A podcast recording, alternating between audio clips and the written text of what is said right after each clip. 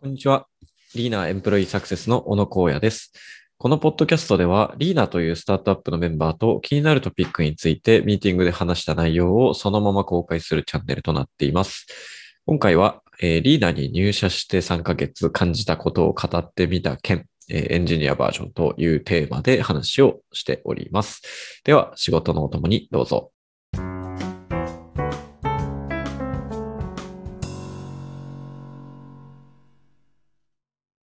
こんばんは。えーリーナーも月曜から夜更かし、えー本日はあーリーナーに入社してから感じたことを語ってみた件、えーテックバージョン、エンジニアバージョンということで、えーお二人ゲストにお呼びしております。えー石渡さん、えー、和田さんと、あとはコロちゃんのお二人です。本日お二人ともよろしくお願いします。お願いします。ます。いやー、早いですね。もう、それ、もう3ヶ月ですか？お二人。いやー、そうなんですよ。早すぎる。もう1四半期経ってますからね。ねそうですよね。あの、二人とも、まあ、前回、前、前回ですかね。まあ、10月の回もそれぞれと来ていただいてますけど、またちょっと簡単に自己紹介を、おまあ、ちょっと今回のテーマに沿ってもしてもらえるといいかなと思うんですが、最初に、そうですね。じゃあ、和田さんから簡単にお願いしていいですか？はい。えっと、バタさんこと石渡です。とリーナーに入社したのは、えー今年の9月で、ちょうど3ヶ月になるぞっていうところ。早い。早い。本当早いですね。ね。えっと、リーナーでは、まあ、エンジニアとして、リーナー見積もりっていうプロダクトの開発をうん入社してからずっと今も続けてやっている感じです。はい。よろしくお願いしおます。願いします。じゃあ、コロちゃんもお願いしていいですか？はい、えーっと、コロちゃんと言います。このポッドキャスト出るのは3回目なんで、はい、えーっと、聞いた、僕の名前を聞いたことある人もいるかもしれませんけど、えーっと、僕もワッタさんと同じ9月入社、あ、同期ですね。同期で入社してて、えーっと、今3ヶ月リーナーにいた感じなんですけど、僕もエンジニアとして、今、リーナー見積もりというプロダクトを開発しながら、まあ、そうですね。あとエンジニア採用のことをちょっと考え考えたりとか、まあ、生徒のことをいろいろ考えたりとか、いろいろやってる感じです。お願いします。お願いします。とまあ、実はちょっと、ポッドキャスト前回があビジネス職編ということで、まあ、あのまだ1ヶ月のかなり初々しいゆうやと、えー、原ちゃんに来ていただいたんですが、まあ、今回はあエンジニアバージョンいうことでお二人呼んでいる感じなので、とまあ、広く、うーまあ、アリーナに入っての、まあ、ギャップだったり、まあ、いい面、悪い面もね、まあ、悪いというか、もっとこういうふうにみたいなところもあるかなと思うので、まあ、ちょっとそのあたり、掘り下げでちょっと本日は伺えたらなと思ってます。と、まあ、最初に、そうですね、まあ、その、まあ、入社後のギャップとかっていうところに入る前に、とそもそもどういうところを期待していたのかっていうふうなところからあ伺った方がよりギャップとかの話が深まるかなと思うんで、ちょっと入社をする前というか、のところから簡単に伺っていけたらなと思ってるんですが、そうですね、えー例えばあこういうところで、えー期待をして、えーリーナに入っていますとか、とまあ、決めたポイント、観点としてはこういうところを大事にしていたみたいなところからあー伺えたらなと思っているんですが、そうですね、じゃあ、コロちゃんから聞いてもらっていいですか？はい、えーっと、まずリーナに決めた観点なんですけど、まあ、単純にその選考とか、まあ、カジュアル面談とか進めていく上で、働くメンバーがやっぱりめちゃめちゃいいなっていう思ったのが1ありがたい点ですね。はい。で、あとやっぱり、あの、まあ、どんだけそのいいプロダクトを使っ作っても、うん。なんだろう、マーケットが小さいとうん、結うん。局、なんか伸び悩んだタイミングで結構苦しいことになるなと思っているのがまあ今までの僕の いろいろ所属してきた会社の経験だったりはしていて、うんまあそこのマーケットが結構大きなマーケットが、うんうん。まだあるなっていうのに気づけたので、リーナーに決めましたね。で、うん。もうちょっと掘り下げていっていいですか？はい、そう、掘り下げていくと、まず働くメンバーに関しては、えっと、えー元同僚が、まあ、いるっていうのが結構大きくてですね、はいはい。まあ、やっぱりその家族がいる状態で転職するのって結構大変だったり、ああ、うんコロちゃんま。うんうんそうそうそう。あーまあ僕は、うん、大変だなって思ってたりするんですけど、まあうん大黒柱問題って最近言われたりも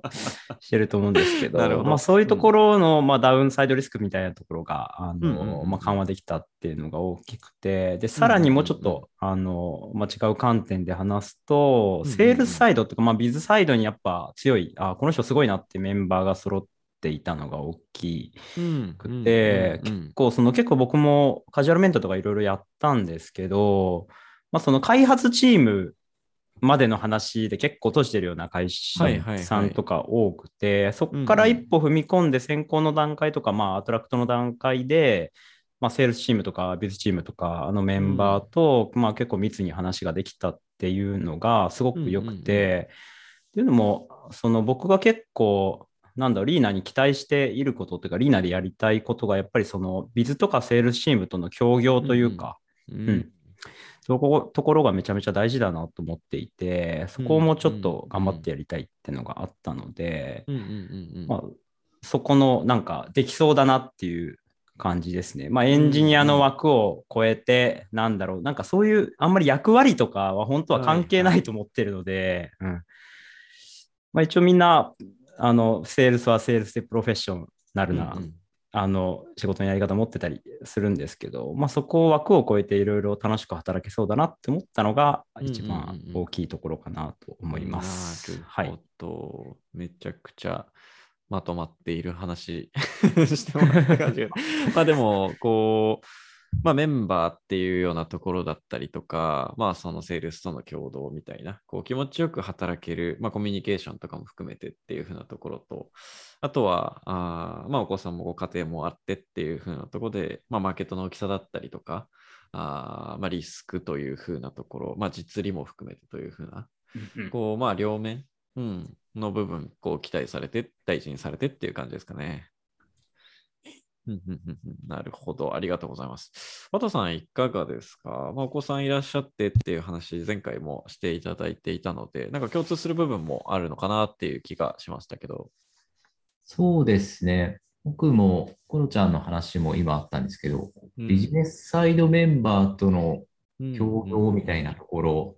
そこを僕も重視して、うんうんうんここはリーナーで決めた大きなポイントだったかなって思っています。うんうんうんうんこの場合は、こう転職活動をして、こういくつか候補がある中でリーナーに決めたっていうわけではなくて、はいはい。あ特に転職活動をしていたわけではなくて、もともとこうメッセージをもらって、そうですね。そこで、で入って、そこからフルタイムにジョインみたいなうん。流れだったんですけど、まあ、それで、こう、まあ、リーナーの、まあ、メンバーが良かったなっていうのが、やっぱり多くて、まあ特に、こう、国母さんみたいな、こう、うんチーム、組織作りに、こう、一家言あるような人とか、うん。ではビジネスサイドのメンバーでも、こう、エンジニアとの、こう、うまい協業して、プロダクトマネジメントして開発していくとか、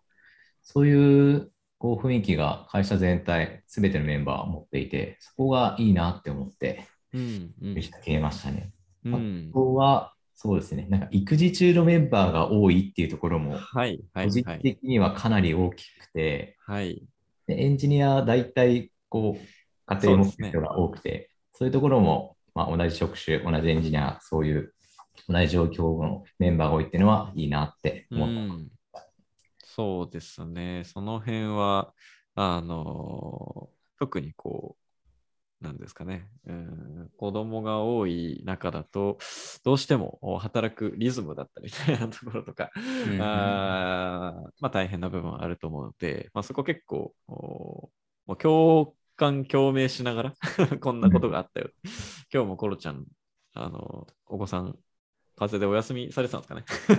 ああ、そうなんですよ。先週、もう復活して今日はあーそうなんですね行ったんですけど、うんうん先週、もう大変だった。はいはいはいはい。いや、そうですよね。そう、だから、ワトさんも、お大変だけど頑張らないとっていうコメントが先週あったりしたんで、ね その辺がね、やっぱりこう、仕事だけじゃなくて、うん、働けるっていうのはめちゃくちゃいいところですよね。なるほど。ありがとうございます。まあ、それぞれお二人、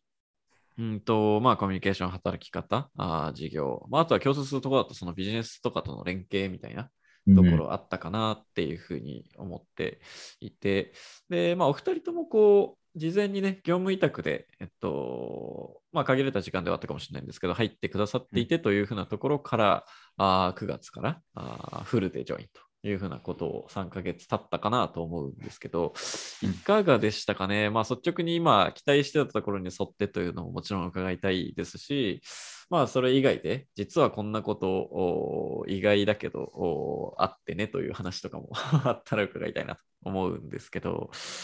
どうですか、コロちゃんから。そうですね、まあ、ギャップっていう意味だと、まあ、すごいいいいいギャップがやっぱ多くて、そのさっき入社した理由で話したビズとかセールスとかね、はい開発一緒にやっていく感が、まあ、予想よりもすごく、すごうくん。良かった、良い状態になってるなっていうの期は、待してたけど、超えてきてる期待してたより。で、まあなんか、まあそのせいかもしれないけど、やっぱり開発チームの中の改善とかもすごいいい感じに回っていて、うん。そうですね、うん、結構なんか今までいろいろ見てきてきたチームの中でやっぱトップクラスに今いい感じになっているかと思っているので、はい。うん、それがすごく良かったなと思いましたね。でまあ、なんだろう、ギャップっていう意味で、そのなんだろう、ギャップはないんですけど、その、はいはいはいリモートワークの連動的な話をすると、はあはあまあ、それそれは連前職の方が全然高かったなっていうのがあなるほど。でそう。まあ、あの、なんか、前職は本当フルリモート全員前そうですよね。うん。提の会社だったんで、まあ、それは多分、その、どっちかに寄せた方が楽なのはそうなので、今結構オフィス側とリモート側で結構ミックスな感じでやってると思うので、うんうん。まあそこをどうしていこうかなみたいなのはちょっと考えてたりはします、ねああ、なるほど、なるほど。どう考え改善してったらいいかなみたいな話を。いや、ちょっとそのあたりめちゃくちゃ聞きたいんですけど、例えば1個目の、その、思ったより、その連携連動良かったっていうのは、なんか、あー具体的に思い浮かぶエピソードとか仕組みとかあったりします？えーそうですね。結構なんかよくある例だと、はいはいそのプロダクト作っていく上で、そのまあプロ、プログラムというかコードのリファクターとかをちゃんとやっていかないと、まあまあ、開発スピードとか結構失速していったりはしてて、で、そこが結構ビズサイドの意見が強かったりすると、もうその負債技術負債とかいいからとにかく作れみたいな感じの話をよく聞くんですけなるほど、どな、るほど。あるあるね。こも柔軟に、なんかむしろ、そのリファクターとかそういう時間もっと取った方がいいんですからみたいな話も出てきたりして、めちゃめちゃありがたいなって思ってますね。うんうんうんうんうんうんうん、結構そう、なんかね、他のち組織とか見てると、もうそこの調整だけで疲労しちゃってやめちゃったみたいなエンジニアが、っっていう話とかはよく聞くので、一番なんかいいエピソードとしてあげるならそれかなっていううん感じはしますね。なるほどっ。と、和田さんの話をそうですねネタ。ネタ奪ってしまったかもしれああ、ない。いえいえいえ。まあ、そこを同じ観点のところでこう期待とかね、あのいいと思ってくれたポイントかなと思うんですけど、渡さん目線だといかがですか？そうですね。もうまさに被っているところあるんですけど、うんうん。まず僕が一番期待していたのはやっぱりこうエンジニアとビジネスサイドの協業っていうポイントなんですけど、うんうんうんそこの部分は本当期待の120%達成みたいなお印象達成。そうですね。やっぱりこう、まあやっぱり一番大きいのは、ビジネスサイドのメンバーもこう開発の状況とか、さっきのコロパちゃうんうんうん。ん、コロちゃんのリファクタリングの話とかもあったと思うんですけど、うんうん場合の優先度とか、そういったところもこう考慮して、うんまあ、スケジュールとかいろいろ考えてくれて、まあ、そういうところが本当にうまく連携できているなと思ってます。うんうんうん。あとは、そうですね、エンジニアメンバーとしても、こう、まあ、規模が小さいスタートアップだと、こう、一部の人がパワープレイで解決するみたいうん。なムムーブが結構起きがちかなとは思うんですけど、リーダーの場合はそうではなくて、こう、チームで解決するような仕組みを改善するっていう動きがしっかりあって、そういうところがとてもいいなって思ってますね。うんうんうん。いや、ありがたい。ありがたいですけど、まあ、一こうビジネス側の人間からすると、なんかその別に僕らもなんでしょうね、こうエンジニアと共同をすごいしてきた経験がみんなあってっていうと全然まあそういうことじゃないっていうのはあのご存知だとは思いますし、なんかこう僕らも共にこうディスカッションしながら最短でいいものを作れればいいなって思って、え、いたので、なんかこう皆さんに意見を伺いながら、結果こういい状態をなんか作れている。でも、あとはそのベースの旗を振ってくださる国母さんだったりとか、っていうようなところで、なんか、うまくうまく 日々日々、毎月毎月、なんなら、うん、改善、どんどん良くなっていけてるというぐらいな感じで。完璧だったというか、本当にお二人もおかげもあって、今いい状態に来れてるのかなっていうなんか感覚がありますね。うん。なんかもう一個のあった、こう例えばリモートワークみたいな話って言ったときに、まあ、2人ともリモートでと3ヶ月、リアルには出社まだだからしてないっていうことを。あ、そうっすね。はい。12月に行こうかなと思ってるけど。あ、そうなんですよね。初めてこう、感染対策もしつつ、ちょっとね、お会いできる場があ来月ありにはするんですが、まあ、まだお会いはできてないというところで、言ったときに、こう、まあ、コルちゃんもさっきの、まあ、連動をもっと高められる余地があるかなっていうふうなところかなとも思うんですけど、うん、なんかそのあたりってこう、どういうところが、あちょっともう一つこうできるかもみたいなあったりされますか？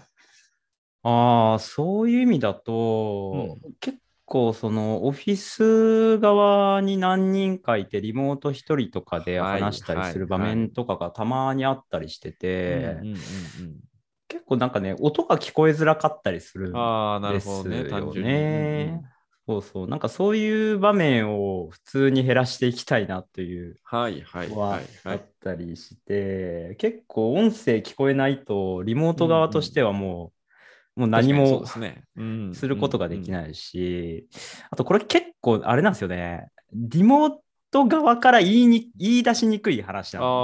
ですよね。あのそっち側にやってもらうっていうか、オフィス側にやってもらわなきゃいけない、はいはい、気使ってもらわなきゃいけないっていう、まあ、観点もあったりして、うんうんうん、割と今までリモートワークってマイノリティだったんで、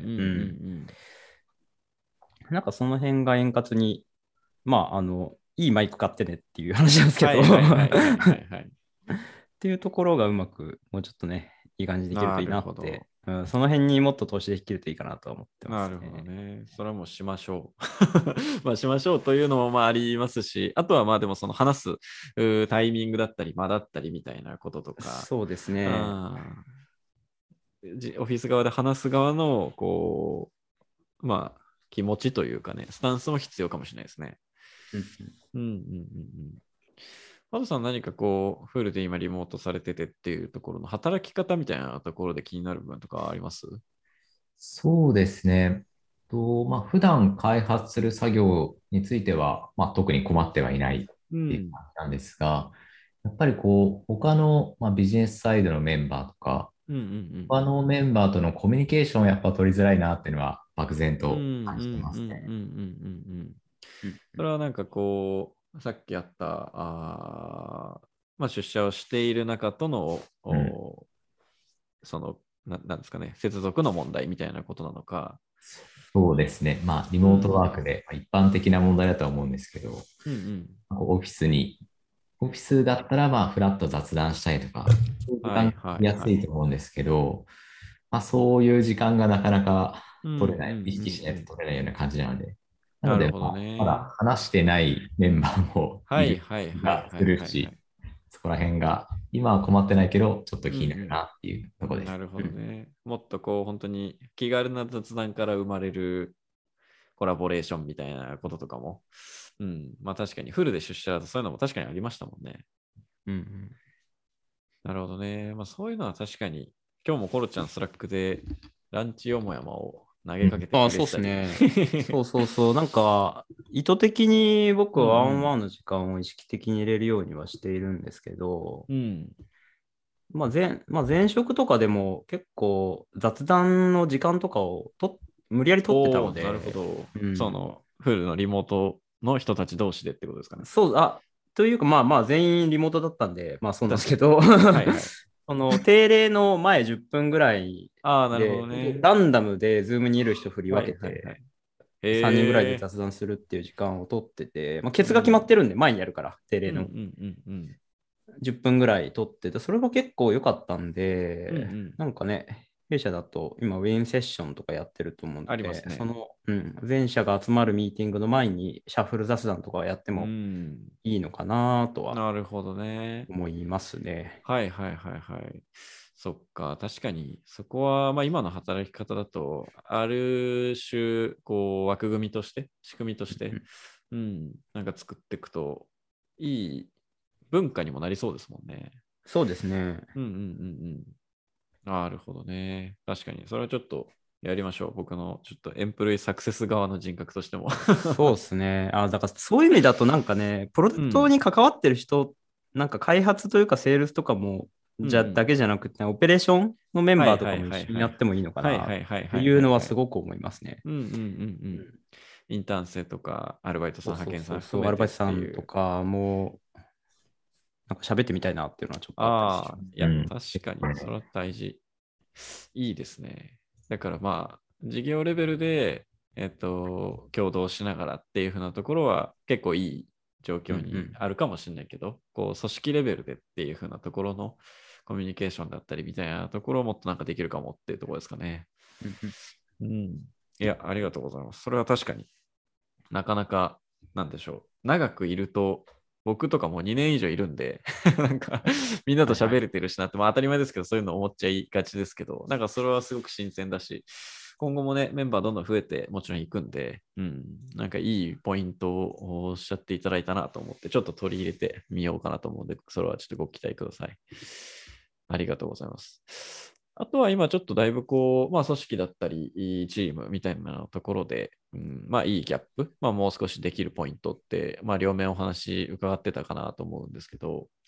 なんかこう、まあ新天地3ヶ月、お二人ともリーナーに来て、ご自身の中でなんかこう、もっとこういうところ価値発揮できるかもとか、なんかこんなチャレンジしたいみたいなこととかあったら、ちょっと抱負込めて伺えたらなと思うんですけど、いかがでしょう？お和田さんから伺ってもいいですか？はい、そうですね。まあ、もう3ヶ月経ったんですけど、今後これしていきたいっていうのでは、うんやっぱりこう、ビズと連携したスピード感のあるプロダクト作りをもっと加速していきたいなっていうのは思っています。うんうんまあ、こういろんなお客様からフィードバック受けたりはするんですけど、こはい。れを鵜呑みにするんじゃなくて、はいプ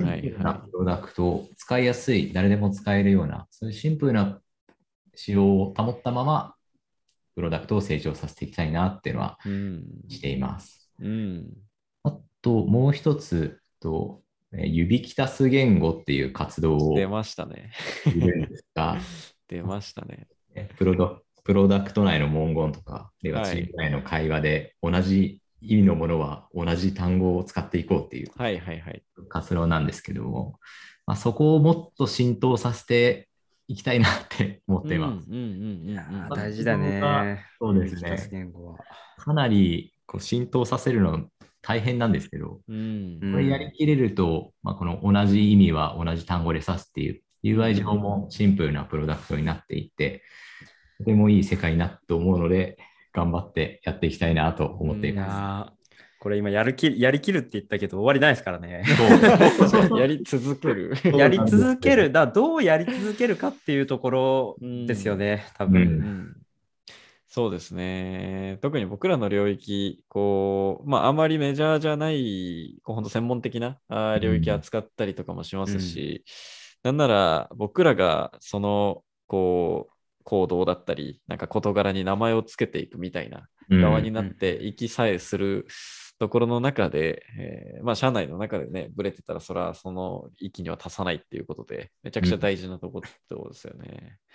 うんうんなんか、うん。うんそれ、なんか今の話聞いててやっぱ思うのが、結構はい指き足す言語を整理とかしてると、あ、ちょっと話脱線するんですけどいいえっと、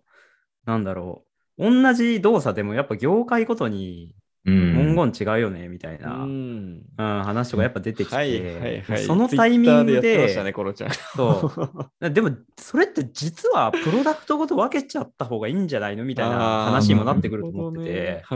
なん、かそういう気づきとかもあったりするので、うんうんうんすごく大事だなと思いますね。うん。確かにな。やりとり見て、今僕もちょっと察しましたけど、受け取り方、使い手っていう風なところで全然違いますもんね。うん。うん、なる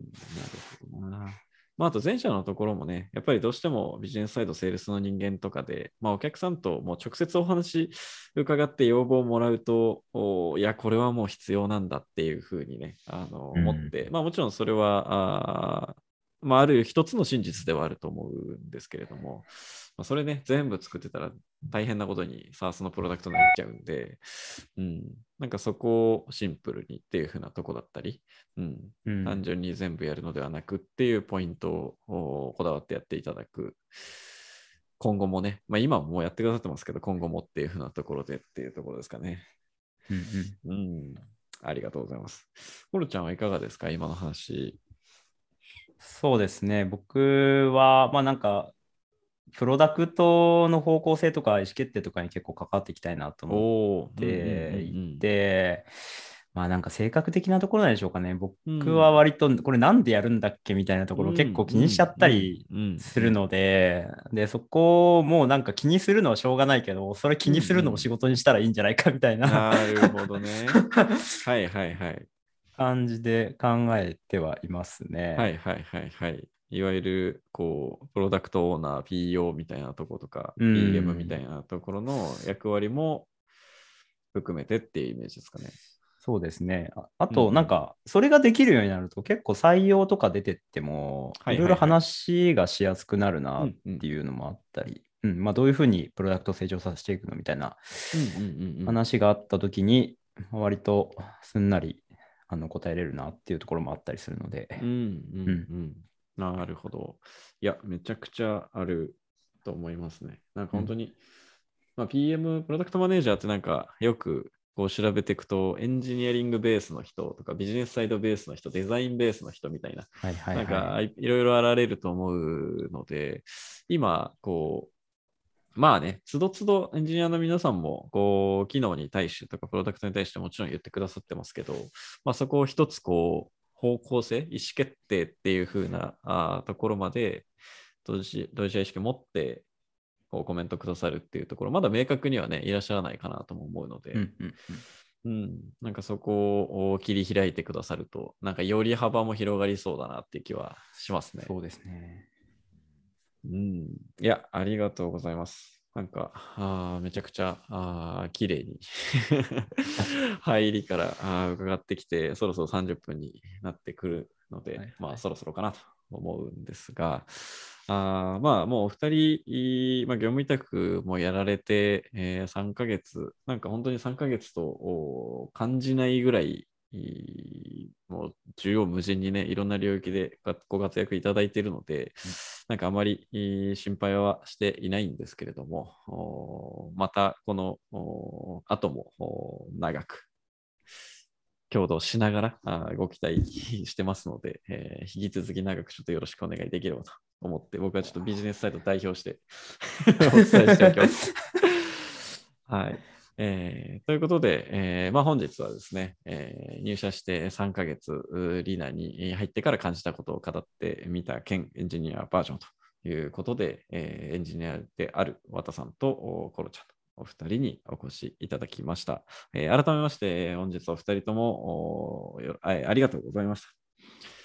ありがとうございました。ありがとうございま。すでは、あこちらで、えー終わりにさせていただければと思ってますので、また次回もお楽しみください。えー失礼いたします。